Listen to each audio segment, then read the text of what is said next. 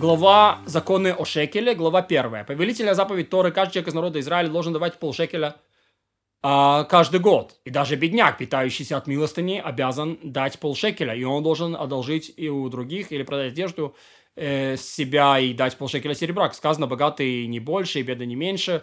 А, и не следует давать сегодня немного, а завтра немного, но нужно дать всю сумму вместе за один раз.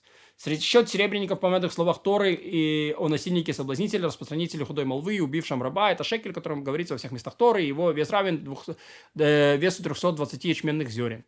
И мудрецы же добавили к этому, определили, что вес равным весу монеты, называющей селы во времена второго храма, а какой вес селы? Это как вес 384 средних ячменных зерен. Села это 4 динара, динар 6 маа.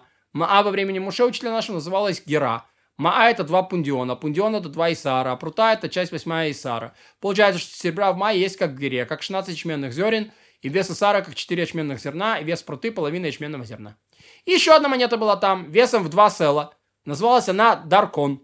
И этими монетами, которые мы упомянули, разъяснили, какие веса, была каждая из них оценивает повсеместно, и мы уже объяснили, что э, это чтобы не нужно было уточнять их вес в других местах. Заповедь о половине шекеля заключается в том, чтобы давали половину монеты в то время, того времени, даже если эта монета больше священного шекеля, но никогда нельзя э, отвешивать меньше половины шекеля, которым был э, во времена Муше, учителя нашего, то есть весом меньше 120 ячменных зерен. Когда монета данного времени, это даркон, каждый должен давать свои полшекеля весом в села. Когда же все это монета села, каждый должен давать свои полшекеля весом в половину села, то есть два динара. Когда эта монета половина села, каждый должен давать свои полшекеля весом в эту же половину. Никогда еврей не должен отвешивать свои полшекеля весом меньше, чем полшекеля Торы. Все обязаны давать полшекеля коины, левиты, простые евреи, геры, освобожденные рабы, но не женщины, не рабы, не дети. А если не дали, принимают у них. Но если самаритяне дали полшекеля, не принимают у них. Если отец начал давать за ребенка полшекеля, не может он прекратить, он должен сам давать за него каждый год. Пока не вырастет, не будет давать его сам себя. Дают половину шекеля лишь когда существует храм в земле Израиля, а так за его пределами, и когда разрушен даже в земле Израиля, не дают. Первый Адар изучают о шекелях, чтобы каждый приготовил свои полшекеля и был готов их отдать.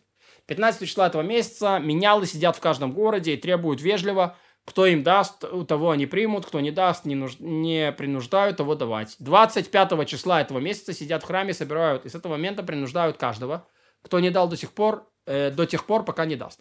И у каждого, кто не даст, берут залог имущества, залог берут принудительно, принимают в залог, в залог даже одежду. Тот, кто не обязан давать пол, половину шекеля, даже если он обычно дает или должен будет дать, не закладывает имущество и никогда не закладывает имущество коинов ради путей мира и не принимают у них, когда дадут и требуют у них, пока не дадут.